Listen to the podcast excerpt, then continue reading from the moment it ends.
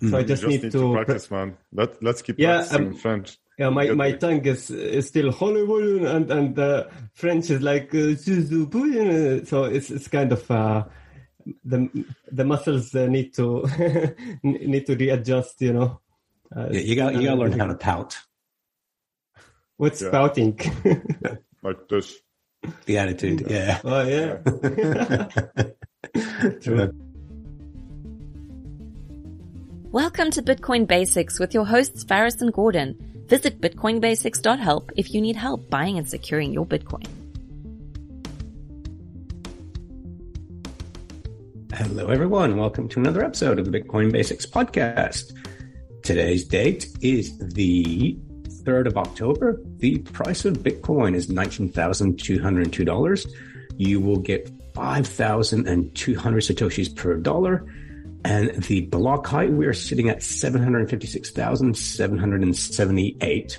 So for today's episode, unfortunately, Gordon couldn't join us simply because it was unfeasible due to the um, time zones of this recording. We had three time zones to um, to factor in. Uh, I spoke to two guests today. That's um, Suli and Bam, and um, we'll link in their Twitter profiles. You can follow them.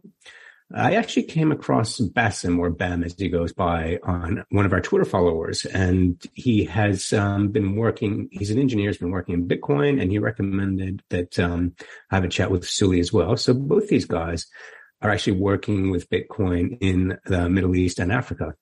Uh, this was a really special episode for me because that's where I grew up in North Africa. A lot of my cultural roots are there.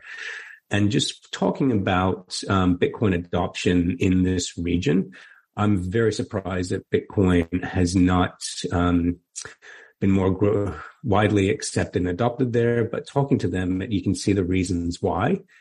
Um, it was a really fun conversation for me. It was actually quite nostalgic as well. And this is a story that I want to keep following is Bitcoin adoption in that part of the world. So without further ado, I'm just going to launch in and um, we'll have this conversation with Bam and Suli. If you enjoyed this podcast, please subscribe, like, and share so we can find others like yourself. Yeah. Hi. Um, I just heard uh, from Bam about you and the podcast and um, wherever there's an opportunity to talk about Bitcoin, I welcome it. But I'd like to get to know you a bit better, if you don't Yeah, mind. sure. Like, Um, now we're doing the interview. sorry. Is, um, We're, No, no, it's fine. So yeah, it's not often I'm on this side. Um, so my name's Faris. I was born in Cairo. Um, first 16 years of my life were spread across North Africa. Um, went to Arabic primary schools, French private schools. Didn't actually study in English until I was 16. Did my last two years of school in America. Um, after that, moved to Australia for university. Uh, that's actually where I met my co-host Gordon. Now I'm sorry he can't join us. It's uh, a bit early for him. It's 5 a.m. where he is. Um, I thought some of this might be in Arabic anyway. So, um, yeah. So my I started working in the NGO sector. Uh, I did some work with the Jimmy Carter Center, Red Cross, Oxfam, bounced around in the NGO sector. Um, then moved into some teaching. Uh, I taught international relations. And um, on weekends, I'd always go to investment seminars um, because uh, the aid sector, NGO sector, you're helping other people out, but doesn't really, you know, feed your family. You're feeding other families, but not your own. So I was always a bit of an investment addict. And Gordon, I remember telling me about Bitcoin and at the time I had young kids and just um, did not have the bandwidth to absorb something new. And he was excited about the tech and yeah, I just did not have it in me to go, okay, this is something I can delve into. Uh, 2016, I was listening to an interview, um, actually with Raoul Pal, who we've had on the show, and he was talking about the economic aspects of Bitcoin. And that's when I thought, okay, this I can understand the economics behind it. So I started delving in a lot deeper, following uh, the work of Tuur Demeester, Trace Mayer, Tone Vays. I was spending three to four hours a day just learning about Bitcoin. Um, and then where I live, the everyone kind of referred to me as a Bitcoin guy. Go to Faris, he'll tell you about Bitcoin. So I contacted Gordon. said, "What do you think of a business where we, you know, educate people about Bitcoin and help them buy it? Because uh, people are like, how do I buy this thing? Well, you know, how do I get in? What do I do?" So he's like, "Actually, I was just about to call you with the same idea." Um, so we've been working. Uh, we were going to run workshops. We'll come for a weekend. Uh, day one, learn about Bitcoin. We explain the tech, the economic fundamentals behind it. Uh, we've run some of these online. Uh, we've done some guest speaking spots. Um, half of what we do is explaining the gold standard and the fiat um, standard. Um, actually, a lot of it's covered in his book. Um, and then the second day is basically sit down with people, have your computer, your phone, and we show you how to um, buy your bitcoins and move them into a cold storage device. That was a plan. And then the lockdowns happened. We couldn't do physical workshops. So we moved into the podcast. And the, the premise of the podcast is let's try and explain Bitcoin simply to people because people in this space, in the Bitcoin space, who have been in here for, you know, you know, more than four or five years, they're, you know, adopting the Lightning Network. They're talking about Bitcoin bonds. They're talking about, you know, liquid, all this new stuff. Whereas average people still think, oh, I can't afford to buy one whole Bitcoin. So I'll get Bitcoin Cash or I'll get Ripple. So there's this huge knowledge gap. And for us, we're targeting people that I think I want to buy Bitcoin. How do I do it? And you know, not okay. Let's set up your own node and your own miner. That comes later. But for now, people taking the first step in, uh, I, I, look at it as our audience is a people um, first day, first week at university. You're not expecting them to write a thesis. You're just giving them the, the foundations, the groundwork. Nice. You're talking to someone who spent 15, 16 years in the humanitarian international NGO sector from the UN agencies, etc. Worked with Oxfam through implemented projects for Oxfam, etc. And moving to the fiat world, I mean, and discovering Bitcoin and discovering. anyway, so so nice to relate, man. Uh, a lot. I have so much good memories of Australia, Australia as well. Uh, so it's really really nice to connect. Um, you you okay. said you just learned English. You learned English when you were sixteen. Uh, my mother's Australian, so we grew up speaking it in the house, but I w- didn't have any formal education in English until I was 16. Mm. Mm. So you were speaking Arabic? Yeah, a combination of Arabic and French. So my mother tongue, depending on the time in my life, my mother tongue changed. So I went to public Arabic schools in Morocco um, until I was 12. And then I went to French schools in Egypt. So from up until the age of 12, I was actually educated in Arabic. We did French once, one hour a week. Uh, and then I went to Cairo where I moved to a, fr- a French lycée there. So from 12 till um, 16, uh, I was uh, trained in French. And then, yeah, English from 16 onwards. Spent most so, of my cool, childhood nice. in a French lycée as well. Uh, Sorry? Faris, I spent most of my childhood in a French lycée as well in Lebanon. No, we, you survived. Arabic? My my Arabic شوية شوية so المشكلة مع العربي أنا أبوي سوري أنا عايش في في المغرب عايش في القاهرة العربي بتاعي يعني كل شيء so yeah sorry for those of you who don't speak Arabic yeah. so Arabic is different in every country you go to kind of like English you can't say English is the same in you know Scotland South Africa Australia and America it's it's and my Arabic is a combination of all the places I lived in so when you're speaking to someone in Arabic, they can pick up where you are from, just like you can understand someone's accent if they're speaking in English. Whereas people kind of stare blankly at me, go, man, where are you from? Yeah, no, uh, no, but uh, I can, I can understand what you're saying. Like that's, uh, it, it's impressive that I, I can still understand each and every word that you're saying. It's not like uh, vague or anything. It's oh, shukran. Yeah. yeah, it's quite funny. when I went to, I was in Beirut probably ten years ago, and um, yeah, I could not. I thought all my, and I hadn't been to the Middle East in quite some time, and I thought, oh, my Arabic's terrible. I could only understand fifty percent of what was going on. But when I went to Cairo the next week, I was at eighty percent, and yeah, I just I found the Lebanese Arabic is very much like the French speaking French is talk fast and and with the French, if if you don't speak our language perfectly, then please don't. I found the Lebanese were very much like that with the Arabic. Yeah, yeah. I'm I'm struggling here in France. I mean, uh, I grew up in um, in the UAE, spent most of my life in Abu Dhabi, uh, and I lived in Turkey also. But when, when I came to France, I I'm struggling so much right now with the uh, with the French language uh, because Arabic language usually we, we have we use uh, our tongue. We it's it's kind of a hard language, whereas French is kind of melodic, and you ha- there's a lot of vowels, and uh, you, you don't know where the word is like finished and w- when the next word is starting.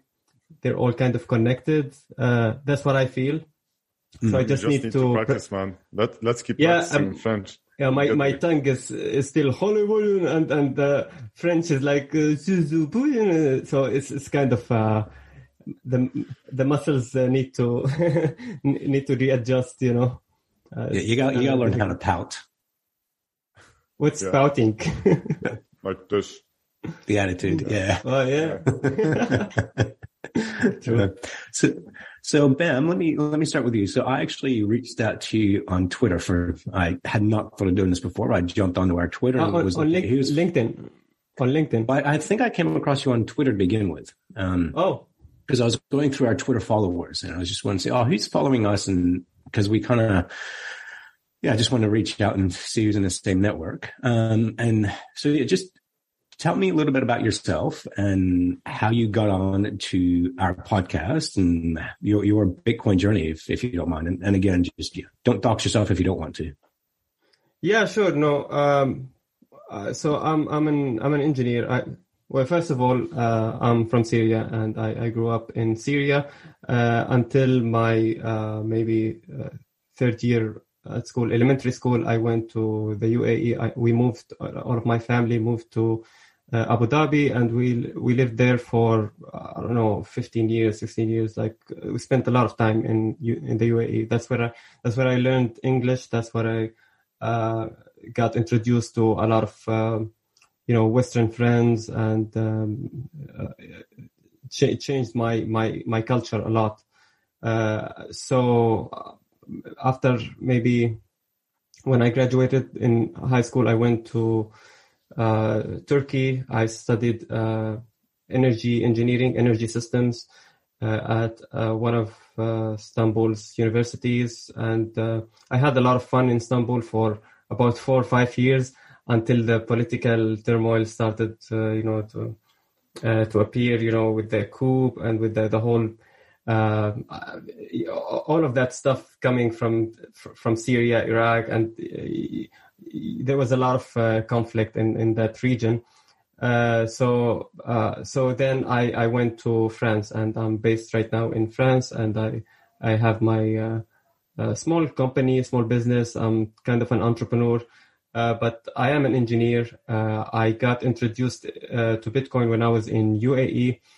I was just I was studying in in high school, but I really I was an entrepreneur and I wanted to uh, start receiving receiving money somehow through the internet. I, I just wanted to to do that. I didn't know how to, and uh, there was no PayPal. I didn't have a bank account, and uh, even if you have, it's kind of hard because I'm Syrian, and uh, you know Arabic nationalities. Uh, they, don't pass the verification process, uh, especially Syrians. And so uh, I got introduced to Bitcoin. I just read about it when uh, I think 2012, 2013. I did not understand shit. I didn't did not understand how it because there was no material. There was only like there's this uh, network of money, and then uh, it's protected by math. That's what I uh, th- that's what I read, and uh, I said like okay, if there's like just algorithms and stuff, it might get hacked or something.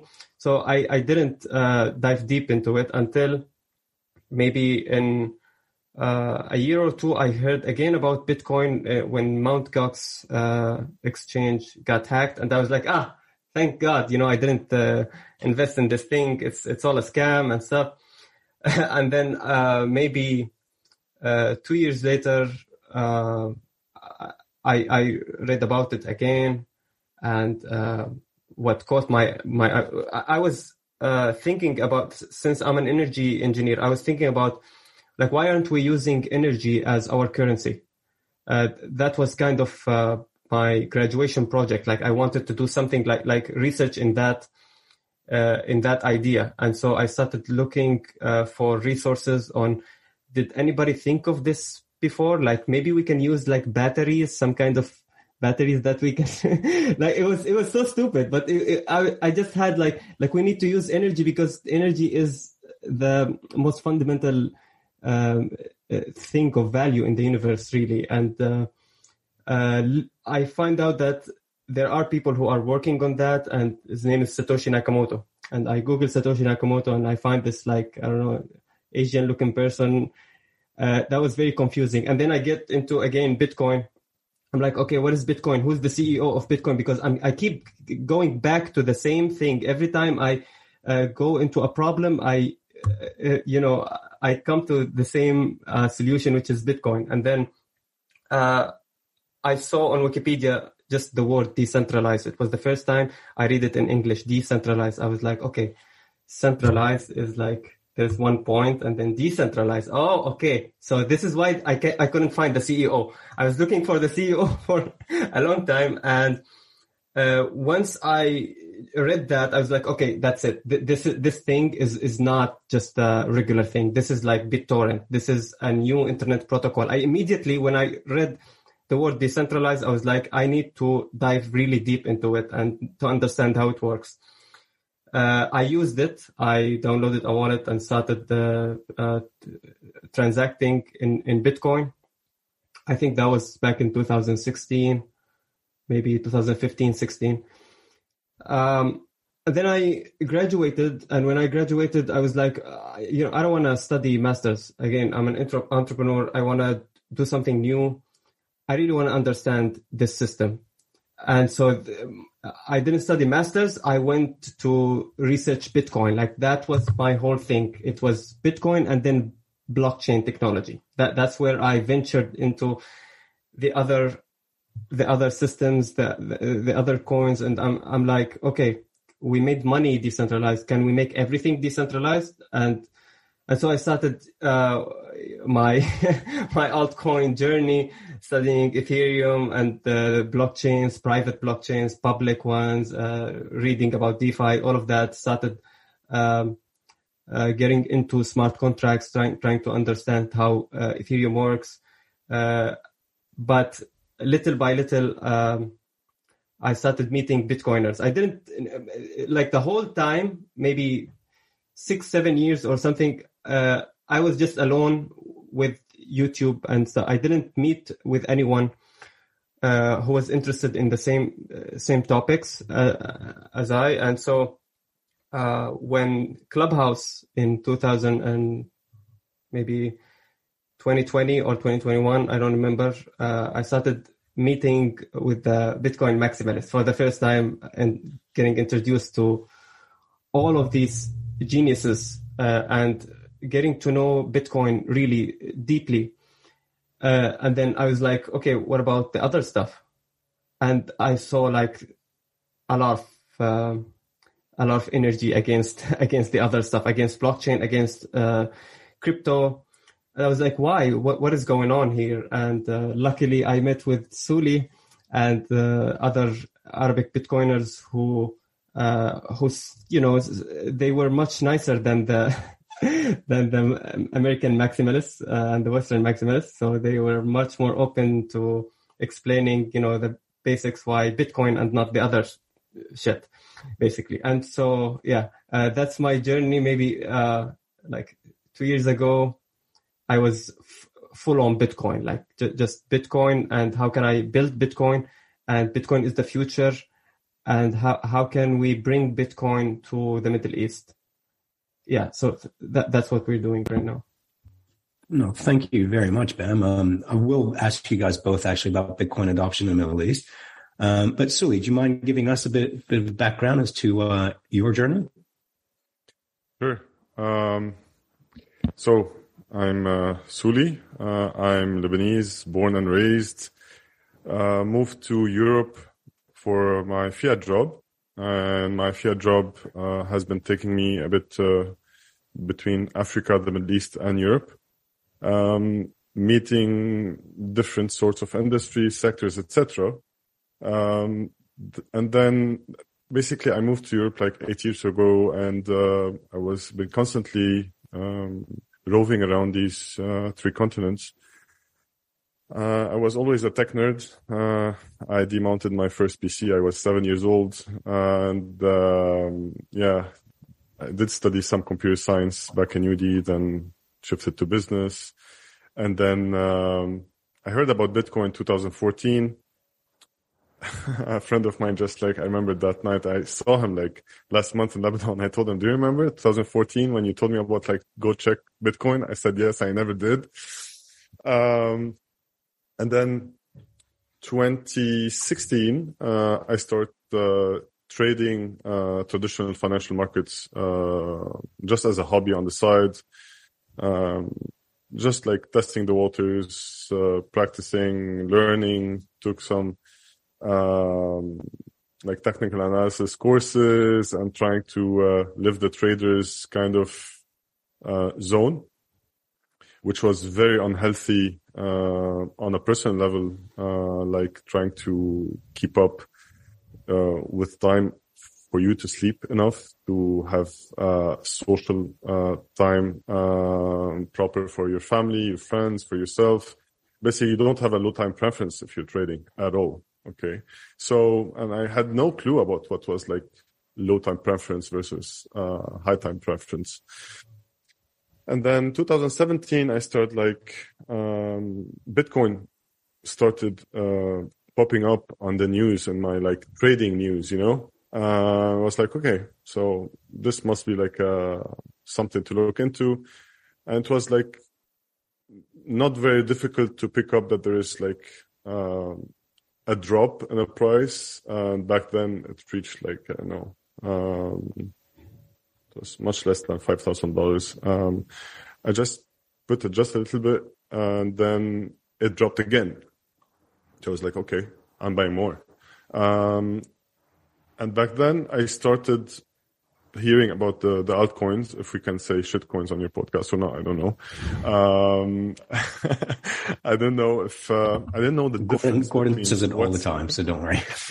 okay. I, did, I didn't know if it, what it was. I dealt with it just like any other, um, asset in the market without knowing the, anything, any fundamental, uh, about it. And then I noticed that, um, yeah, everything is following Bitcoin in the crypto space and whatever so-called crypto follows Bitcoin upwards and downwards. Um, and then I was like, okay, uh, I was managing my portfolio in a way where like I tried to, um, invest from my profit into new assets or to uh, weigh in further in some assets and exits from other assets.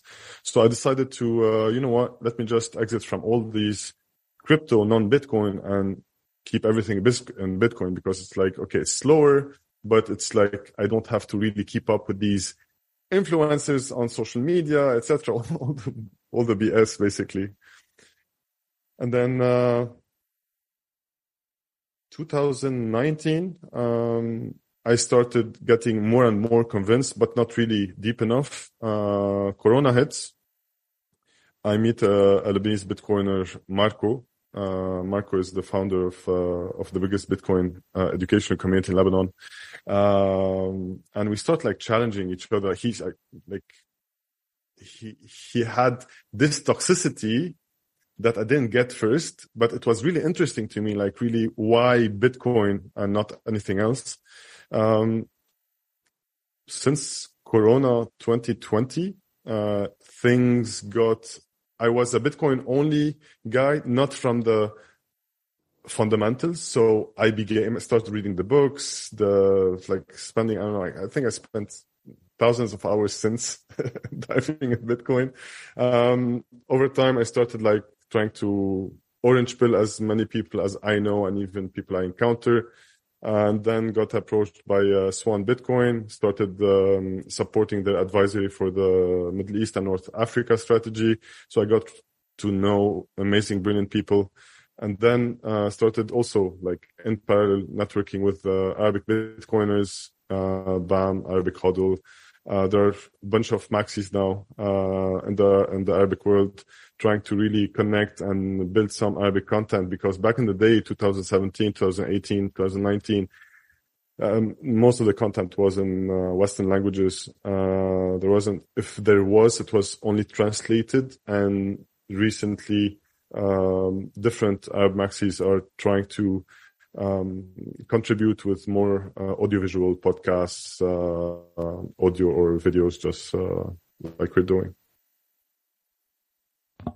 Thank you very much, guys. So I've just picked up a pen because there's a lot of things you guys have brought up. I actually want to talk about, but, but thank you very much for this, um, your background. And yeah, I can relate you, where you guys are talking about where you've been, where you lived. It's my history as well. Um, so you help making me reminisce about some very good times in my life.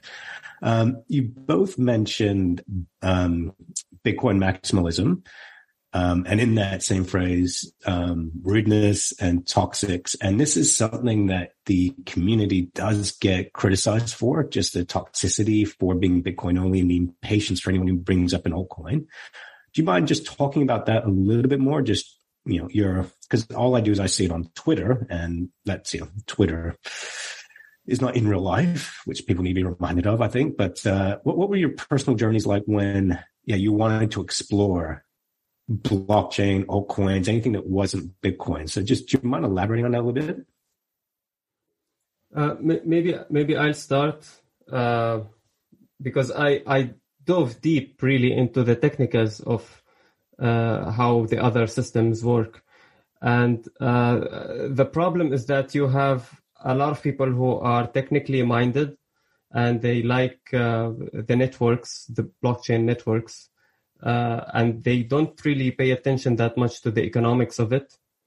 And the economics is really important. Once I started uh, reading the Bitcoin standard and uh, knowing why hard money is something that is uh, that solves that solves a lot of problems, especially uh, in in the Middle East, uh, especially in underprivileged communities.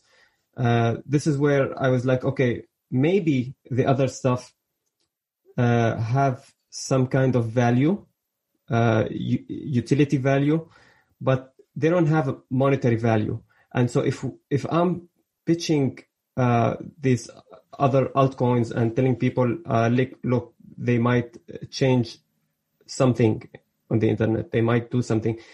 Yeah, they might do that, but the problem is that they won't have a lot of value. And the problem is that there's inflation there's hyperinflation everywhere. And so you, you, we we need to focus on that side of of the equation as well not just what uh, you know these technologies uh, may or may not do and uh, I, I, understand that some technologies offer privacy for example uh, other ones offer uh, a way to transact in stable coins maybe and this is also good for underprivileged communities, maybe in Lebanon, in Syria.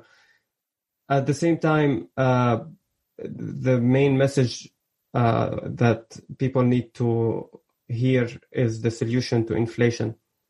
Uh, and Bitcoin, the asset, solves that, and Bitcoin, the network, also uh, Lightning Network, uh, it it solves a lot of uh, our problems. And so, I get why why the, there are kind of toxic people. There's a multitude of reasons. Uh, if we may talk about maximalism is something that I was against at first uh, because I don't like to be labeled. Uh, because once you once people start labeling you as something, then it's easy to to attack that label instead of uh, attacking your arguments or you know um, analyzing your arguments. And so but the problem is that th- there's a real use case, I think, for Bitcoin max- maximalism. There's a real case to be made, uh, and I think Pete, uh, I don't remember his last name. He's, he's a journalist in Forbes. He wrote a lot about uh, why maximalism is important and the definition of it. Basically, uh, you know, you, you need to preserve the code. You need to preserve Bitcoin. Okay. Bitcoin has the, this uh, hard coded set of rules that uh, nobody should alter. And we shouldn't alter, uh, if we would to ever change it, it should be with caution and we should uh, really know what we're doing and really calculate all of the uh, consequences, the, the, unintended consequences b- before making any changes and move slowly. And this kind of culture is not present in any other cryptocurrency uh, because they don't understand the economics of uh, of money. So that's one reason. The other, uh, the, the, there are a lot of reasons uh, also, uh, but that this is the main thing that that people don't don't get when, when especially people from a technical background.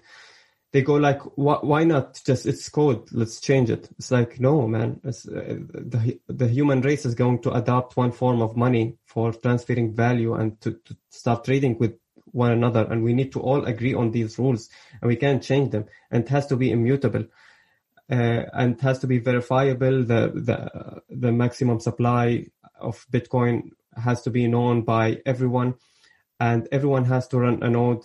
The people in Syria needs to uh, run Bitcoin, and the people in Sudan uh, they also need to have the opportunity to uh, uh, to to engage in um, to participate in consensus, basically.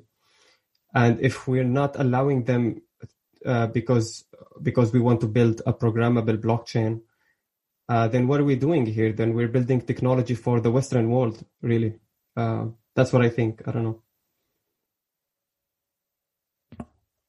Thank you. Yeah, there's a lot of things I should want to follow up on that. Um, thank you, Ben. Now, Suli, what about your experience with Bitcoin maximalism? How did you have you come across it, or what? Yeah, what challenges or benefits did that provide to you, and your thoughts on it? So, for the for the people listening for the first time, not hearing the term Bitcoin maximalism or toxic max maximalists and Bitcoin. Um, what is toxicity? In my opinion, uh, toxicity is you reach. Uh, there are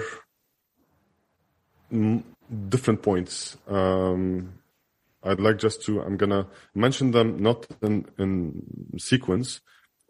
Yet we need to look at life in general. Um, you have, for me, you can see either black or white, and some people see gray areas.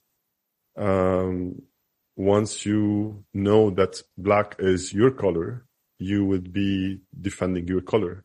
Some other people who don't understand black or don't understand white might pick gray just for convenience. Um, in Bitcoin, looking at anything, we should look at history. Um, everyone in Bitcoin trying to understand Bitcoin maximalism and Bitcoin uh, fundamentals should look at the 2017 war on Bitcoin and the block size war on Bitcoin.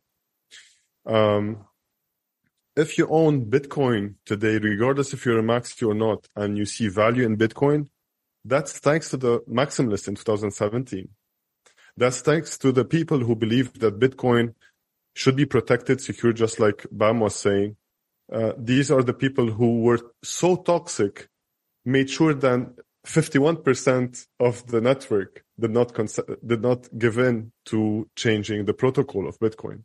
Thanks to them, Bitcoin has its value today. Um, the same applies in everything. Um, so, in my opinion, um, once you understand Bitcoin, you would become so protective over its fundamentals that you can pick two, two, two ways to orange pill someone. Uh, you can either have the the moderate way, uh, trying to onboard someone who's like explaining and like come forward explaining the the, the whole uh, story why Bitcoin. And you can choose the toxic way. The toxic way is to be you need to be like it's only Bitcoin. and you shouldn't care about anything else. And if it's not Bitcoin, it's um, I'm not gonna really uh, give you my time to explain. Uh, that's what I've seen on social media in 2020. Um, I started really, I was like in panels and like sessions and rooms, um, talking to all different sort of people from different cultures. And I noticed there's, there is a thin line for me. Like for me, I consider myself a maxi. I'm a rationalist until I face situations where I need to be toxic. Like there are, there are, there are people who just troll, man. It's like they, they want to market their own project. They want to uh, market their own uh, digital crypto project. And when you ask them fundamental questions about like, if your unlimited supply is, un- if your supply is unlimited, where's the value? If your validators on the network cost a lot of money to build and to become a validator, which means having a node, means it's not decentralized. And then that's another fundamental. A third fundamental is like, don't tell me, for example, that your project is decentralized when it's uh, managed by a CEO or a marketing department or a foundation. Like, and okay, like I, I, I became like, uh, and I think BAM and a lot of the clubhouse people, um, know how toxic and aggressive maybe I was like really fiery at first. And that fire started to come down because I started to realize uh, toxicity should be used, but not from the beginning. Uh, for me, um, let them burn their their toes and fingers uh, playing around uh, with everything non uh, Bitcoin, everything um, like shitcoining is healthy for Bitcoin. Uh, everyone dealing with shitcoins will eventually know why Bitcoin. Um, so yeah, for me, I think that's that's my two my two thoughts on uh, toxicity in brief, since we need to talk about other points as well. No, no I, I, I really want, appreciate that, guys. Sorry, go ahead, man. Uh, I just want to say, like, uh, I don't know who who said that. I think Lynn or Gigi. Uh, they said you can't have a 21 million cap without toxicity. Okay, you, you can't have that hard money without tox- toxicity. I, I don't think you can. I don't think you can have a censorship resistant uh, network without people defending that network and running the software and preserving the rules of the network. The, yeah. Sorry, just uh, so, sorry, Faris. I, I need that just last, last point. Um, everyone should research and spend time in what uh, how the financial the world monetary system is shifting towards. We're shifting to a centralized programmable money run by central banks. If you don't know what it means please look it up. And if you know what it means you should know that we are if you if you value your own freedom um you should stand for your stand up for your for your freedom and if you're okay, anyone like stepping on your freedom, good for you. I'm not like that. If someone's to try to step on me, I'm to be toxic. The same, and Bitcoin is freedom. So if you're okay with, uh, no one really stepping on freedom for you or your family or whoever you care about or for humanity, just look into Bitcoin. Like the thing is, I've seen the media and people and influencers from the crypto space consider Bitcoiners um, uh, brainwashed or like they think they are, we are con- just, it's a conviction. It's not a conviction. It's science and math. And if you look into the, mm-hmm. if you want to believe CNN and BBC and all the mainstream media, good for you and good luck to be free. But that's not the way. So yeah. yeah. No, this is resonating a lot with me, and actually a lot with my experience. The uh, 2017 um, scaling wars terrified me because no one really knew what was going to happen. And yeah, I remember not sleeping thinking, you know, am I getting in this at the worst possible time when Bitcoin's going to die? Um, but yeah, and So one thing I want to talk about is you both mentioned decentralization, and this is a key component of everything we teach here at Bitcoin Basics, and we, it's what we explain a lot. And it's when it was explained to me from a tech side, that's when I really appreciated Bitcoin. Um, recently, I looked at an article about um, crypto Bitcoin adoption, and the top 20 adoption countries, only one of them is North African and Middle Eastern. Um, and I was surprised. I thought if you look at, you know, currency devaluation that's happening in Turkey, that happened in Egypt a few years ago, but these places were ripe to look into Bitcoin. Culturally, so Middle Eastern culture, Islamic culture is, you know, one of a monarchy, a king, and that is very much the figurehead of the country is decentralization maybe a, a gap or just something preventing people from trusting Bitcoin? It's like, you know, like Bam said before, there's no CEO, there's no face on the money. I can't take faith in people I don't know. I need a figurehead. Is that, do you think that's part of the culture that why there's just no adoption to Bitcoin? Yeah, if, if I may answer this, because this is very important, especially in Eastern, uh, Eastern communities because we don't think in terms of the individual we think in terms of the family the the family figure it's like it's top down it's not bottom up whereas in the west it's individuality it's bottom up and so this is one of the things that i uh, uh, struggled with in explaining bitcoin to people in uh, by, telling them you will have individual sovereignty it's like if you tell them about individuality it's like you're you might sound a little bit egotistic or selfish. But if you tell them like Bitcoin is good for you and for your family and for your community and basically for your country or nation, then that's that message resonates with them much more. Uh, that's something that Western people don't really get it. It's like who, who cares about like you know family? It's like you need to protect yourself basically, you know. So, uh, and I like how how the um, technology of Bitcoin is kind of going into the multi-sig and community uh, community banks and uh, Fedimints. These things are going to be uh, used a lot, I think, in eastern uh, in eastern regions. Um, uh, and that's something also we are trying to uh, experiment with when we are presenting our content. So basically, we start the podcast if we want to talk about the Lightning Network. Uh, we say, okay, here's what the Lightning Network is and what it can do, how it works, and what are the benefits of the Lightning Network. And then here's how it can benefit us as a community, as Arabs, as people.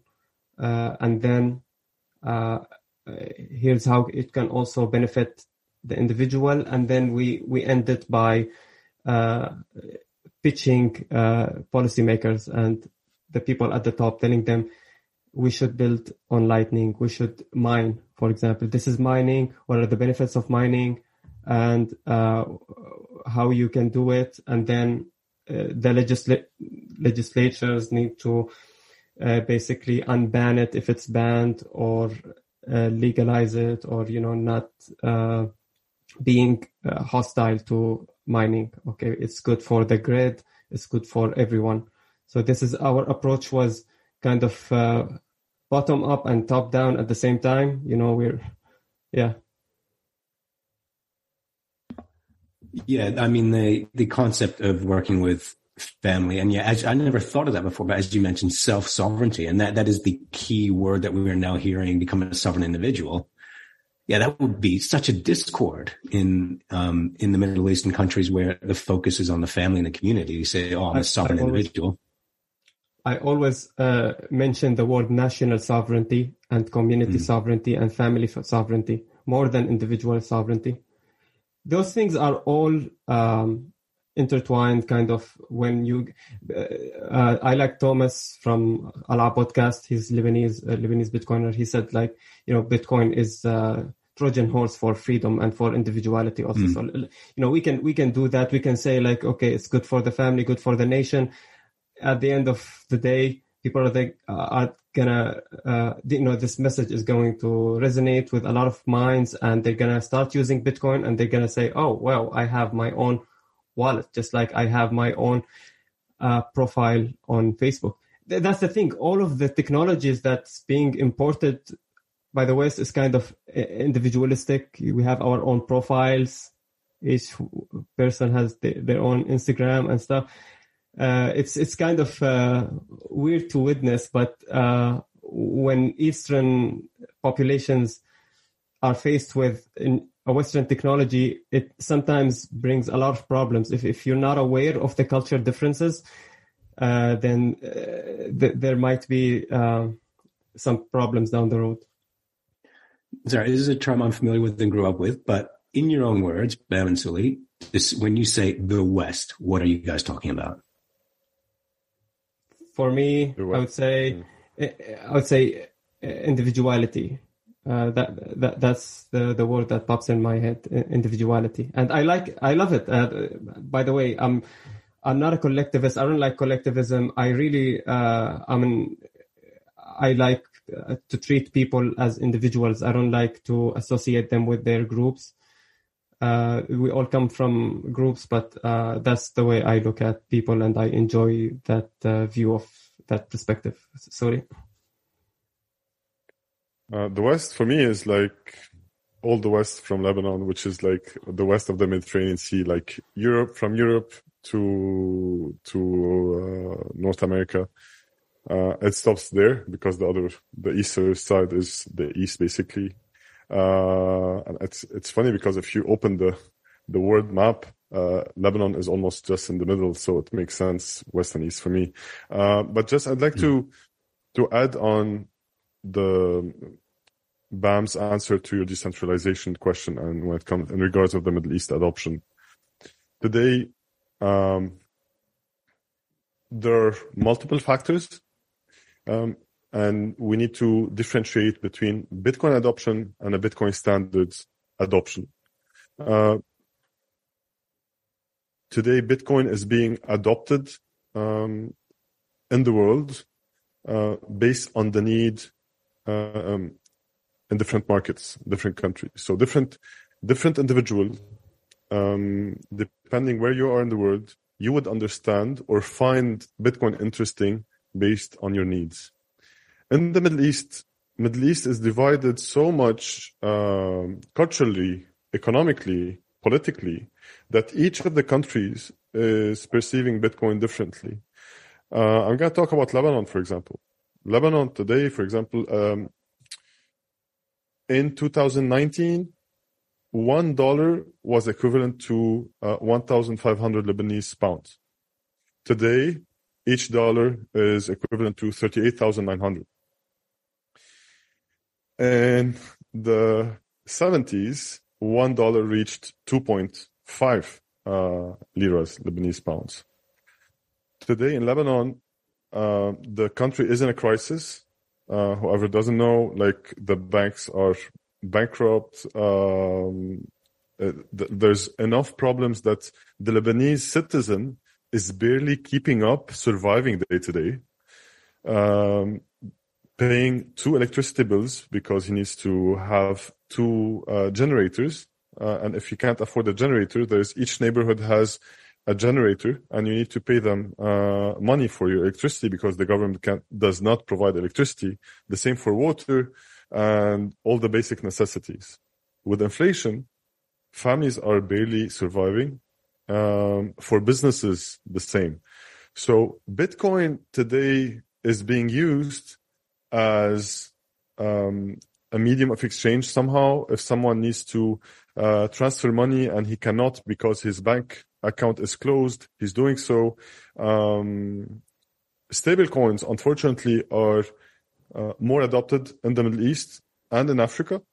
Um, so in economic turmoils, uh, the citizens were drawn to uh, make transactions uh, when you have a lack of foreign currency.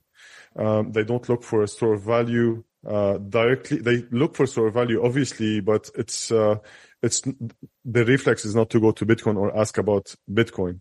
Um, yet I know that millions of dollars uh, were were transacted over Bitcoin from Lebanon uh, at the beginning of the of the turmoil um, last since last uh, since 2019. But if you see the adoption for other stablecoins, it's skyrocketing. Uh, there are businesses, agencies opening in Lebanon. Uh, they can you can have a, a stablecoin delivery uh, to your house, like uh, like an agent would come to you, would transfer you the stablecoin first, and then you pay him. That's the etiquette now.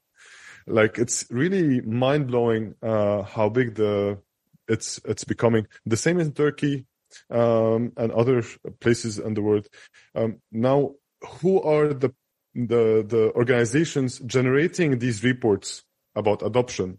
Um, there are multiple reports. I've seen multiple, and each gives a different ranking. Sometimes I see Turkey on in the ranking, sometimes not. Sometimes I see Lebanon, sometimes not. So again, um, it's not hundred percent yet. Uh, we're still at the beginning. This is one thing. There are two main factors as well. Um, the geopolitical uh, position of the Middle East is quite complex, right? So um, you have allies. They would be okay transacting between each other within a currency, but they don't want the the rest to to transact within the same currency. So this is an issue, uh, which, in my opinion, is going to take ages to to solve. I think I don't know. This is another topic to talk about. But the second point is um, is Bitcoin halal or not?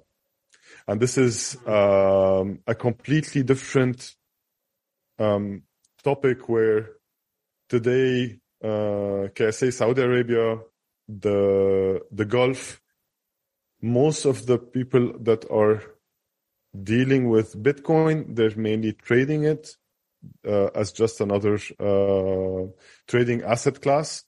They're not looking at it as a currency. And the moment we hear that Bitcoin is officially halal by the whoever is centralizing the decision, uh, that I think, in my opinion, the doors of adoption is going to be really skyrocketing. Big. This, actually, sorry, I would just interrupt briefly. I want to come back to you, but Islamic financial law is something I wanted to talk about. But just for our audience, can you please explain halal? Okay, this is not financial uh, advice. I'm not like uh, no, no, an Islamic no, finance advice. We have not plenty disclaimers on the show. Don't worry. okay. Um, um, just, short, just the term halal. I'm sure people have seen it and they go, "Oh, it's related to food," but obviously it's yes, more than that. Yes. Yeah. yes. Um, when it comes to um, halal and, and and currencies, so uh, it's if you want to simplify it, uh, and please, anyone can correct me if I'm wrong, and I must maybe uh, use the the wrong analogies here, but I'm gonna just try to keep it simple. Um, halal money is is a money that is not staked. So basically, if you put your money in a bank and you get interest on it, just like you put your crypto in a, on an exchange and you get staking uh, interest on it, that this is not halal. All right. So if you understand, not, not halal. Uh, not halal meaning not allowed in Islam to yes, do this forbidden. Yes, right? yes, yes, yes. Yeah, basically that means banned, forbidden. Um, yes, yes. Uh, not okay. It reminds me, not okay. Yeah, it reminds me of an old joke. Um, an American and a Saudi Arabian are talking, and the American says to Saudi Arabian, "You don't have freedom of speech in Saudi Arabia." Saudi Arabian says, "What do you mean?" And the American says, "Well, I can stand at the gates of the White House and just yell out, uh, President Trump is an idiot. I don't like him." The Saudi Arabian goes, "Of course you have freedom of speech. I can stand in front of King Saud's palace and yell, President Trump's an idiot. I don't like him." That's a good one. That's a good one. So, but basically, uh, halal is like um, nothing related to interests um, uh, when like it's without being uh, biased in any way and i don't consider consider myself uh, a conservative muslim as well um, bitcoin is the halal money currency that ever been in our hands in the hands of humanity ever and uh, for that, there are different resources. You mentioned Saifedean earlier that you base your workshops. You use uh, the gold standard, the Bitcoin standard book in your workshops. And the fiat standard, his second book, uh, there is a part where he introduces, he addresses uh, this issue. Riba, riba is the interest on money in uh, in uh, Islamic finance, um, and there are a lot happening on this side when it comes to content. Is Bitcoin halal or not? Um, on Twitter mainly, I have some uh, threads as well. Uh, but yeah, that's that's that's one of the reasons why you don't see the Middle East adopting Bitcoin more today in the Middle East uh, the UAE, if you go to Dubai, you can buy properties uh, in Bitcoin. Um, you can uh, you can uh, register um, a Bitcoin uh, company in 24 hours, mm. get residencies, open a bank account. So there is this sort of adoption you don't hear of. They're supporting this concept, but when it comes from a uh, from a layer one um, monitoring, seeing how many Middle Easterns are owning Bitcoin, that's still lagging lagging behind. So yeah, and the, um, the I mean, I think even Binance is setting up their main headquarters in Dubai. They're moving them from Singapore to Dubai, I think. But so is this, if you are seen as someone in the Middle East who is adopting Bitcoin, is this seeing as you are turning your back on your culture? Is that, is that part of that dichotomy or is it how, are you know, if you were to say to someone, I'll buy Bitcoin, are they seeing this as you are adopting Western values? Is that oh, that's the kind of thinking I you know I grew up with in the Middle East, but is that old thinking? Because for people to understand Islam, Middle Eastern culture, everything's tied together. Um, I think in you know America, everywhere else, you can you can have your religion, you can have your finances, you can have your identity, three separate things. In the Middle East, everything's tied together. So is that could that be part of the problem? Is if you are going the Bitcoin, you are challenging everything of who you are. Yeah, I, I would say uh, there is no consensus around whether Bitcoin is completely halal or completely haram. So just to clarify, uh, because these two words are very uh, close together. Haram means forbidden with an R. Halal means uh, it's allowed and uh, Bitcoin now is in a gray area, gray zone, where some uh, theologists would say that it's it should be forbidden because there is no um, there is no physical nature to it, not like gold or silver. But then again, the argument is that you know we're not we're using paper money right now, and we're using ledgers, so it doesn't make any sense. And then uh, the other side says, well, it's not just halal. It's like the most halal money that is ever invented because nobody can uh, meddle with it uh, at all. It's easy to verify. It's easy to know how much the supply of it, the maximum supply. So uh, it, it's different than gold. Is It's more halal than gold, better than gold. And so uh, there isn't a lot of debate, I guess, uh, uh, socially speaking, yes, if, if Bitcoin uh, becomes halal, everyone is agreeing on that, then we would see, as Suli just mentioned, like we would see a huge wave of investors just buying Bitcoin as property. Uh, however, uh, right now, a lot of people are not sure about it. it depends on who you listen to, basically. And it depends on do you think for yourself uh, when you are making these decisions, uh, or we call it tafakkur in Islam.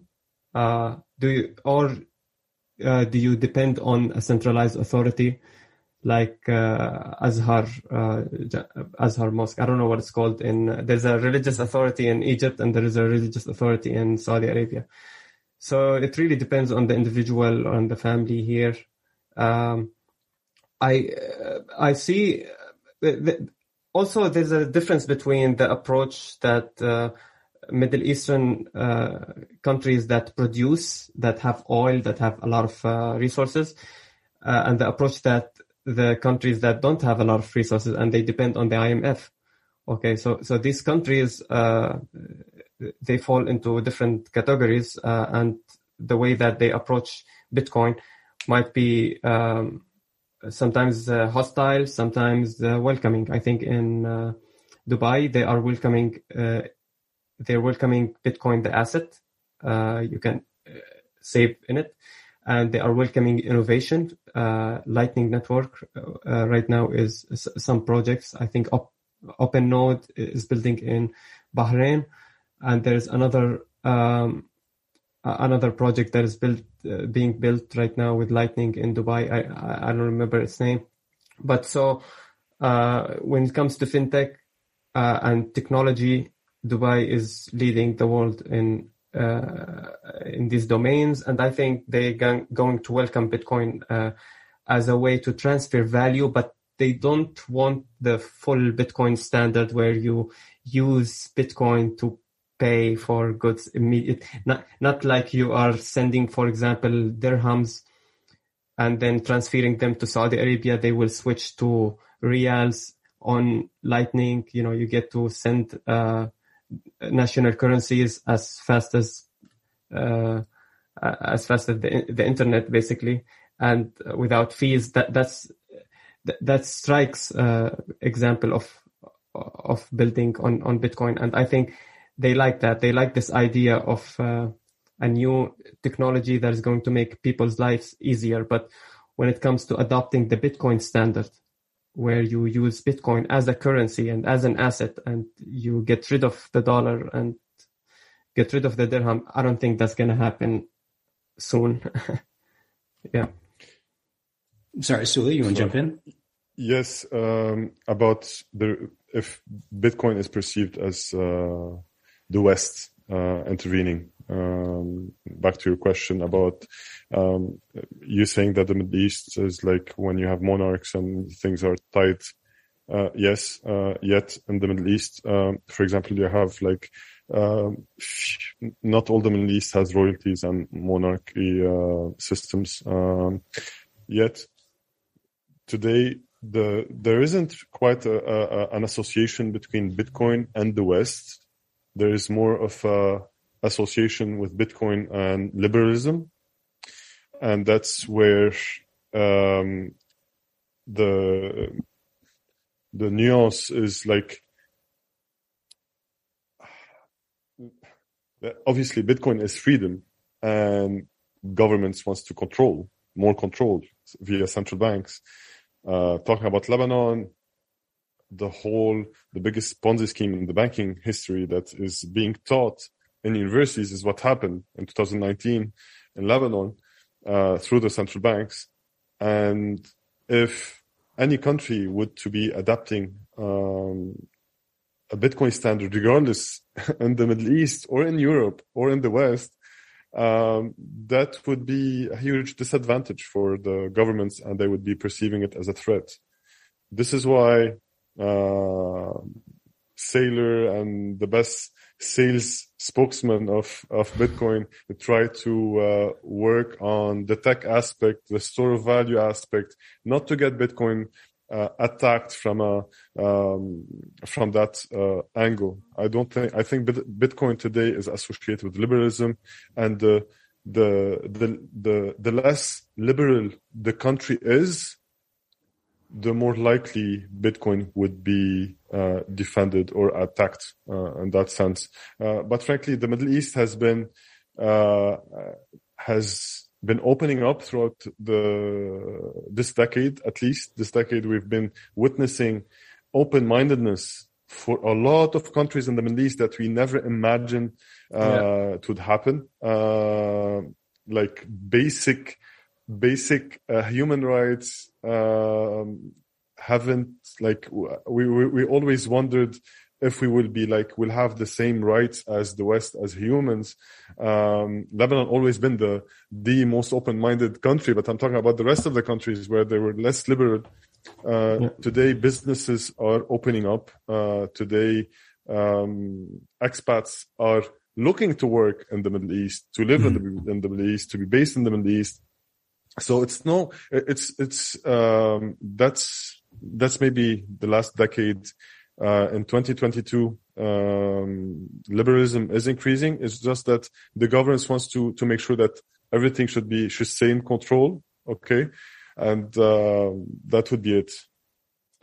I'm really glad you caught me up on that because yeah you can't when we say the middle east and north africa we have to talk about a geographical region because culturally I remember going, first time I went to Beirut, I went from Cairo to Beirut. I've had two culture shocks in my life. The first one was when I went to an American high school.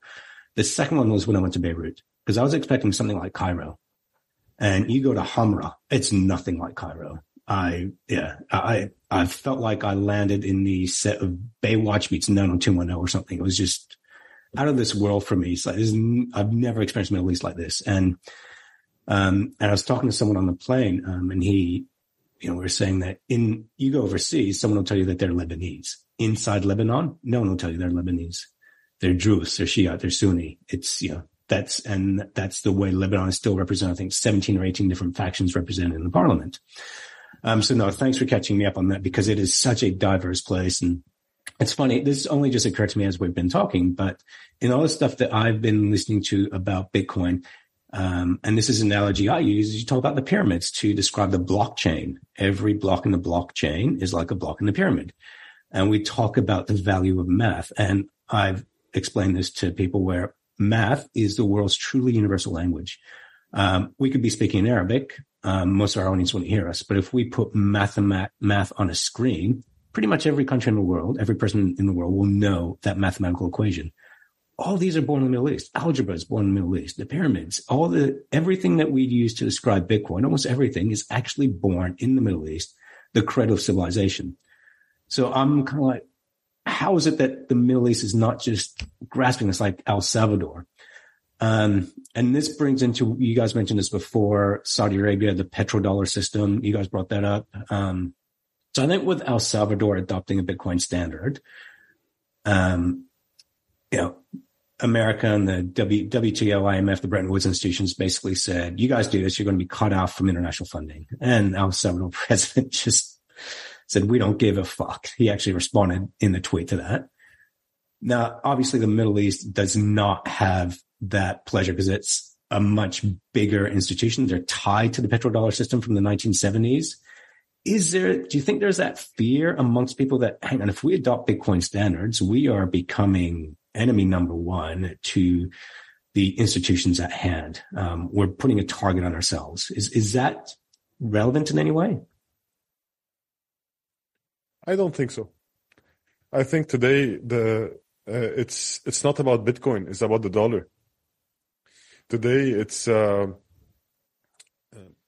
like the biggest i think the biggest uh, middle eastern company is aramco um, um, saudi arabia's um, petroleum industry yeah yes yeah. Um, you have like accepting bitcoin as a bitcoin standard again is different than um, encouraging or like accepting Bitcoin as a, a, store of value or as a property for governments. Uh, depends which way they would take. Um, but I don't think um, it's gonna be it's it would be perceived um, from that angle. Um, today there is so much um, like let's think about let's talk about the present specifically. Um, the whole the whole world is looking at the dollar as a, an escape from the from the fiat currencies that are collapsing. Um, in Lebanon, uh, in Argentina, in Venezuela, whenever the, or in Syria, whenever there is a, the, uh, um, any economic or social turmoil or like a crisis, citizens would go directly to exchange their local currency that is devaluing to the dollar, which is like still the hardest fiat money out of the rest of the fiat monies. Um, now, what would the Middle Eastern businesses do if they have like um, like a billion dollar um, in profits from their business or in liquidity? Would they keep them in USD with all the recession coming and the stagflation coming and the inflation coming, uh, or they would be investing somewhere else? if they would be, I mean, them to invest in Bitcoin, um, that is still some. It's it's a new territory, unexplored territory. Today, uh, the, for the petrodollar, you need three trillion dollars a day liquidity to transact um, um, in in uh, for oil within the, the Middle East. Okay, um, no, you don't. You you you barely have uh, 370 uh, billion dollars today on uh, on Bitcoin. Um, so it's uh, it's a combination of factors. I think today the dollar is still uh, governing in the Middle East, and today the petrodollar has two conditions: the oil to be priced uh, in dollar versus U.S. military protection. That was the deal. It wasn't only being pricing it in in dollars. The return was protection from the from uh, the states. That was the deal. Um, things ch- are changing. Geopolitical uh, dynamics are changing. Uh, the Middle East is no longer 100% relying reliant on on the U.S. anymore. Uh, there are quite interesting things happening, uh, and they keep us focused on COVID and all the the mainstream media topics without us like checking what's happening. But there are really interesting things happening behind the scenes that are against the petrodollar. Uh, interest, like the Middle East is showing interest in other currencies. Uh, when it comes to uh, the oil and gas transactions, uh, there are a lot of swapping happening uh, in the UAE and Oman when it comes to oil. Uh, uh, when it comes to weaponry, military alliances, and suppliers su- supplying the Middle East that are coming from places, I wonder if it was okay back in uh, uh, petrodollars, Bretton Woods agreement um, back then. So I think we're we're gonna see very exciting differences or like changes happening in the coming decade. Uh, and yeah, what we've seen the last 10 years is, is phenomenal. Just, um, Iran now transacting with China and Russia, where the Iran, sorry, China set up its own gold standard. So they're looking at getting off of the, the petrodollar system.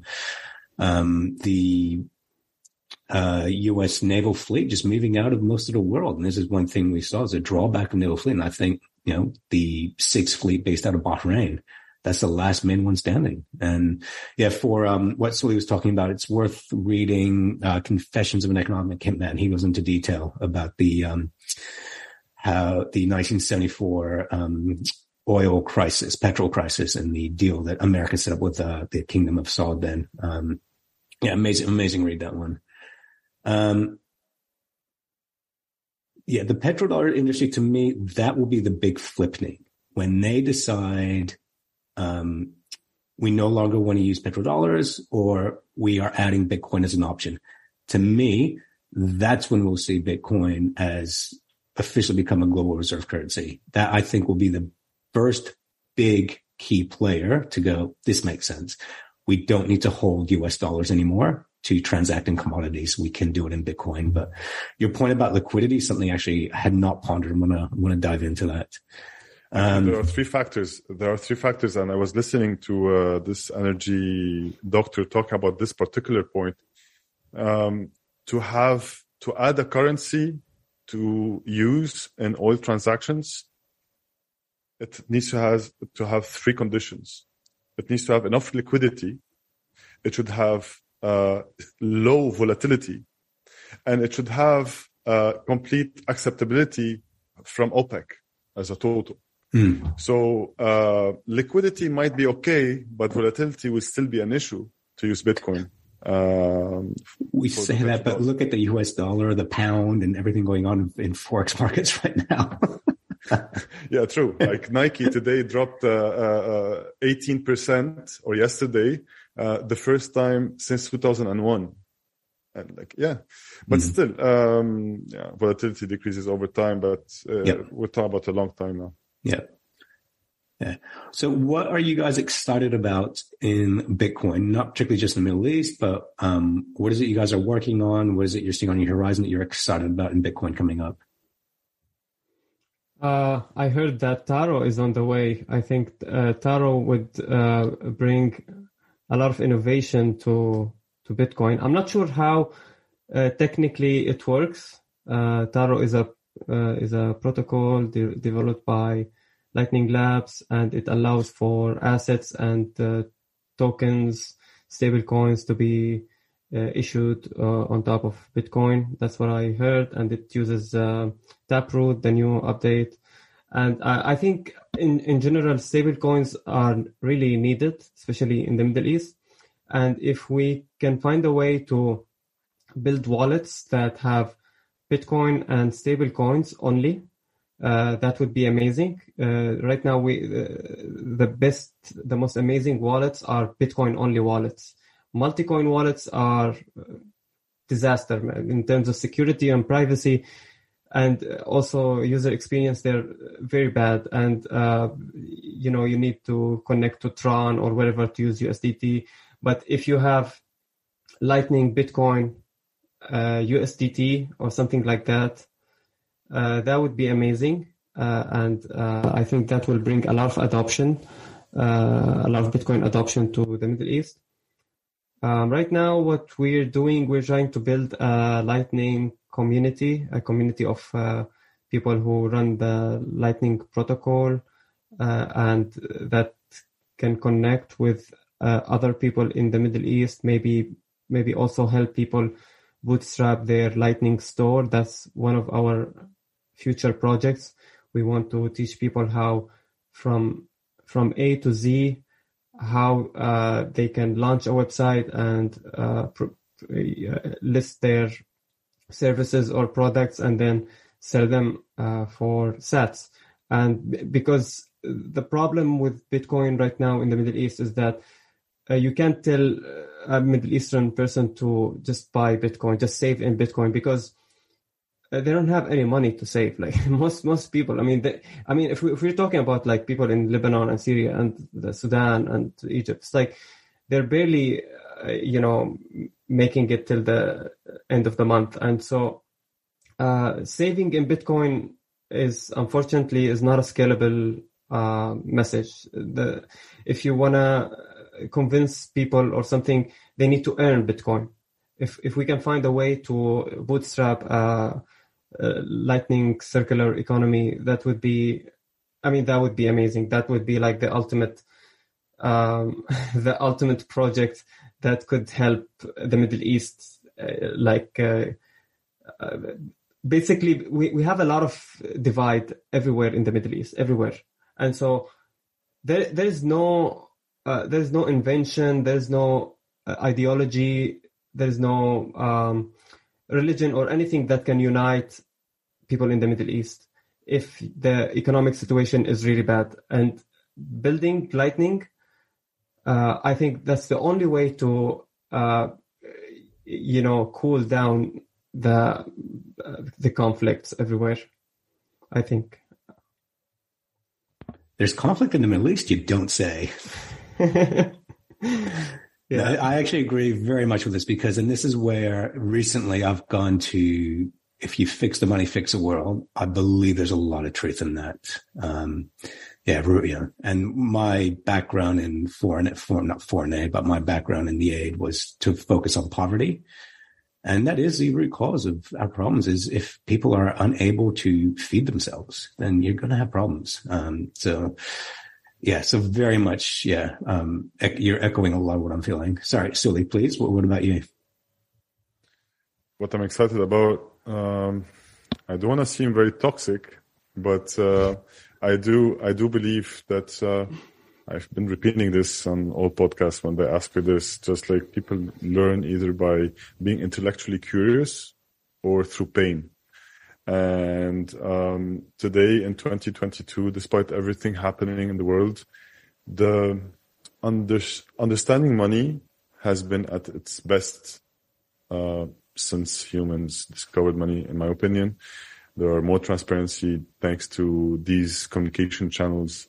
The like there are so much awareness about what is money. We're still very early, but there's still a lot to be done. Yes, but I think with we're we're entering a, a fiat collapse, um, whereby small countries, emerging markets will be collapsing if they don't have serious source of income that is reliable. Um, and when people start to lose their own life savings, they're gonna s- start looking for a store of value.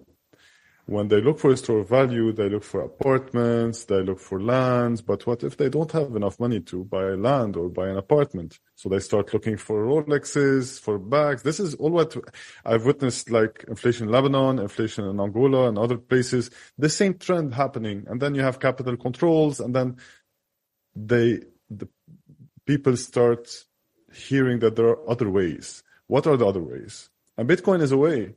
And this is when Bitcoin adoption and, and learning about Bitcoin and using Bitcoin for your own freedom, for your family freedom, for your life savings would happen.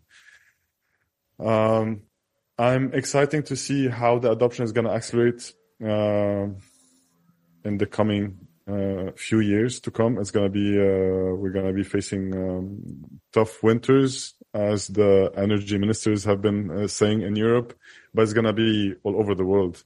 Um, everyone is pricing in inflation coming, but rare are the people that are pricing in the stagflation that might be coming, the recession that might be coming for a couple of years. There are like this nice graph that was, I don't know, uh, on Twitter today. I saw it. I shared it to the, on Telegram. Like they, they've, they've put the history of all bear markets since, since 1945. And, um, post inflation, you have a pause before the crash, and we haven't paused yet. uh, this is if history is to be repeated. Um, and what I'm working on, frankly, uh, I've been super busy these days, but I'm trying to contribute to any group of Bitcoiners trying to make something from translating content to uh, podcast contribution to orange pilling on a personal level, I, I'm down the mining rabbit hole this month. Uh, yeah, I think um, it's time to build. It's time to see if you have a, a low energy bill. Let's start mining. Let's connect. I'd love to learn more. Our recent episode was actually with the CEO of a new mining company, and we talked about that in detail. So, um, nice. yeah, we've been going down that nice. way as well. Yeah, cool. guys, this has been an absolute pre- pleasure for me personally, not just talking about Bitcoin, but catching up with, um, yeah, my uh, ashab from the Middle East because it, it's yeah, it's, it was part of my culture was was the Middle East, and um, yeah, I, I'm keen to get back there and and get get back to my roots, and um, it'd be fascinating to combine traveling the Middle East again and talking to people about Bitcoin. So it's uh thank you. It's been a real pleasure for me. So alf shukran. Afwan, alf shukr. Likewise, man. Thank you, Faris. Likewise. Thanks for watching or listening. If you enjoyed this podcast, please like, subscribe, and share so we can spread this educational content to others like yourself. Visit bitcoinbasics.help. Disclaimer. Any content provided by CoinCompass is for educational and informational purposes only and is not investment, legal, tax, or any other professional advice. A qualified professional should be consulted before making any financial decisions. CoinCompass will at times recommend certain products, services, and technologies, but these are opinions based upon our own or podcast guests' experience and not endorsements. We take no liability for out-of-date or inaccurate information, software bugs, manufacturing errors, technology misuse, or issues involving third parties. Visit coincompass.com for more information and please contact us.